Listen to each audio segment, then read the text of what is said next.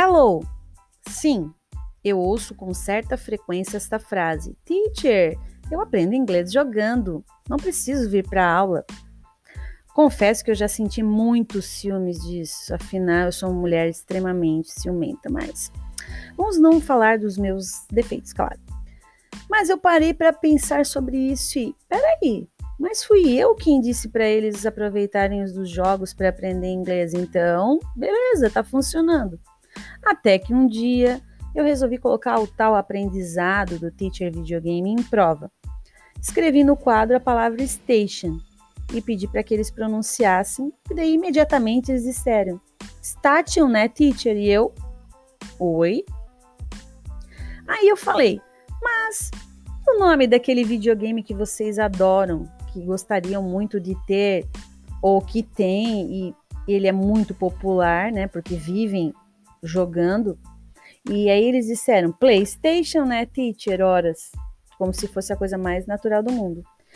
E eu, como é que pode, né? Mistérios. Claro que eu tenho consciência de que se eu escrevo, geralmente eles não sabem pronunciar, mas eles estão sabendo o que significa. Então, ok, beleza.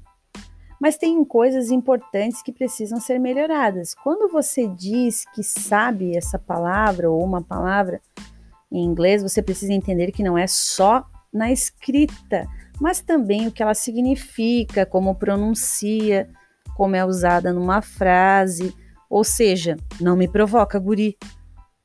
Bem, mas usar jogos e videogames é muito interessante para aprender inglês, sim. Eles trazem uma série de comandos, novas palavras em contextos diferentes, pronúncias com diversos sotaques. Você vê e ouve a palavra ao mesmo tempo eu sei que repetem muito também, né? Principalmente aquelas palavras que não deveriam ser usadas, os palavrões, não é, meu filho?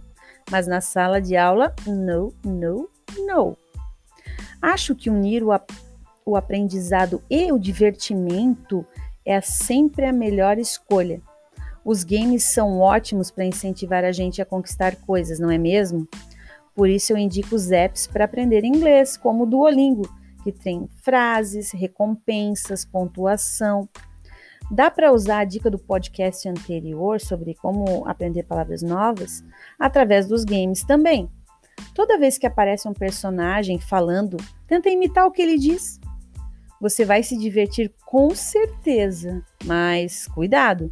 Se você não souber o que aquela palavra ou expressão significa, não sai por aí falando para todo mundo, não. Isso pode ser um problemão. Ah, quase esqueci. Tem aqueles jogos online, né? Sorry, é que eu não manjo muito de games, então o que eu sei é através dos relatos, muitos relatos, inclusive durante as aulas. Então, nesses jogos online tem uma troca grande entre jogadores de vários países. E que língua que eles usam? Isso mesmo, inglês, aquele que você diz que não serve para nada. Tem quem goste de usar os tradutores durante as conversas por chat. Isso não é totalmente ruim. Mas que tal praticar com essas pessoas aquilo que você já sabe?